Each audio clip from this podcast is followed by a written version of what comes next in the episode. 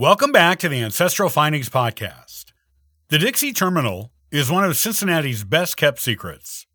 Listen on to learn all about this landmark, the architecture, the artwork, and of course, the history.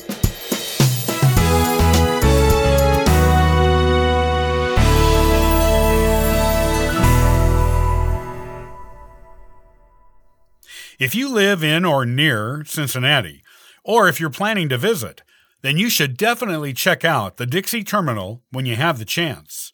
Some locals are well aware of this building's existence, but for many, it's one of Cincinnati's best kept secrets. On the outside, it can come across as an unassuming building nestled in among office buildings and skyscrapers. But inside, you'll find incredible architecture and beautiful artwork. This place is truly a masterpiece, full of stunning sights that are definitely worth a look. It's got a long, fascinating history.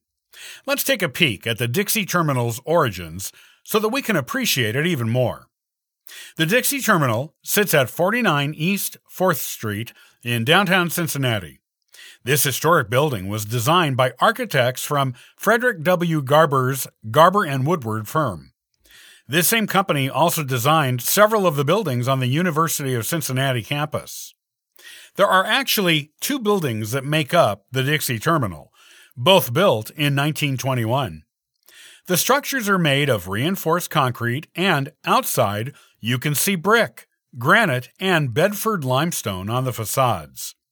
One of the buildings, the four story South Building, handled traffic. That's where streetcars and bus lines would pass through. The second building, which is the one that most people visit today, housed ticket sales, offices, shops, and more.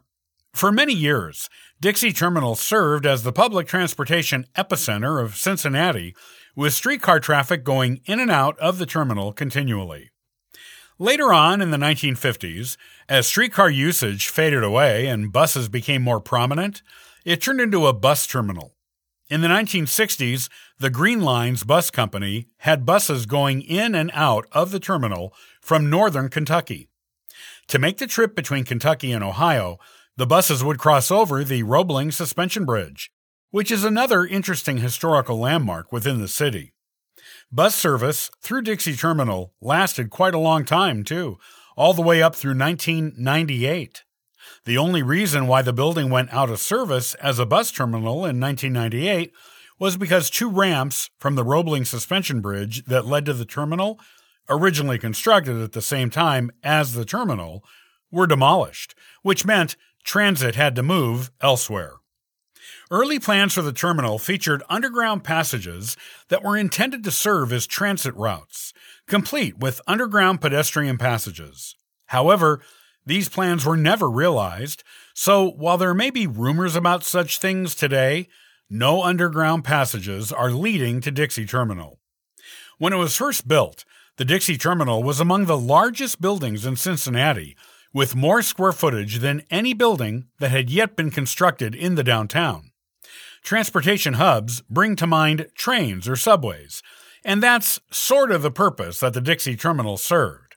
That's how it started, anyway as a terminal for the streetcars that moved in and out of Cincinnati. While the buildings are named for the terminal, the office space is also historically significant. That's because it included the Cincinnati Stock Exchange, which operated there in the same capacity until 1976, when the CSE became an electronic stock exchange. The trading floor within Dixie Terminal closed that year, but even after the conversion to electronic stock trading, the CSE continued to operate offices within Dixie Terminal all up until 1995. Today, CSE is now known as the National Stock Exchange with new headquarters in New Jersey. The most striking thing about the Dixie Terminal is the artwork you'll find throughout. Much of it is done in the Art Deco style, with lots of blues and golds throughout to complement the pale stone interior. The front doors are the first hint of the grandeur inside this building. On the outside, they're trimmed in gorgeous Rookwood tiles, which were made by the local Rookwood Pottery Company. These are interesting because not only are they colorful, but the construction method used to produce them is quite involved. They're a type of tin glazed pottery with colorful, intricate designs cast over earthenware plates. Go through those doors and you'll be treated to the arcade, which is a two story lobby with a barrel vaulted ceiling. All over the ceiling, amid beautiful frescoes, you'll see sculpted tiles showing children riding various animals. Elsewhere, marble adorns walls, floors, and staircases, and you'll see plenty of ornate gilded balusters. It is believed, though unconfirmed, that Joseph Francis Beller is the man who designed the tiles featuring frolicking children, and that he did the gold leafing throughout the building.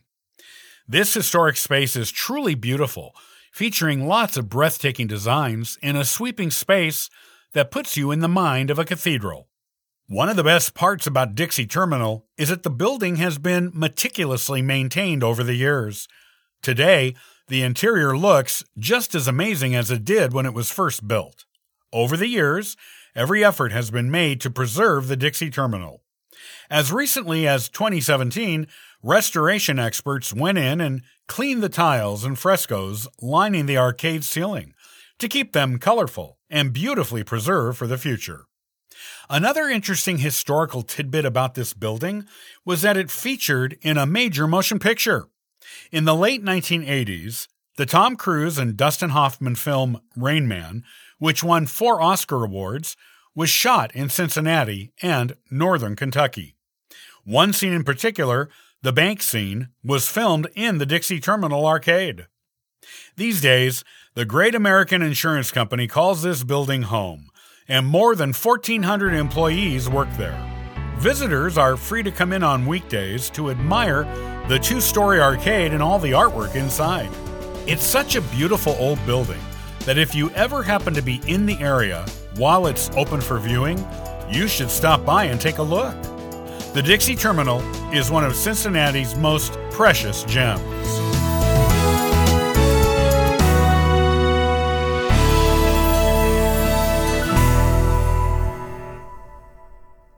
Many thanks for listening to and following the Ancestral Findings podcast.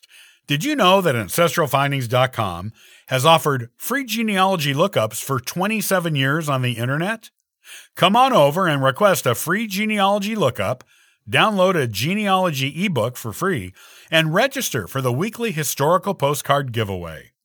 I hope you have a wonderful day and happy searching.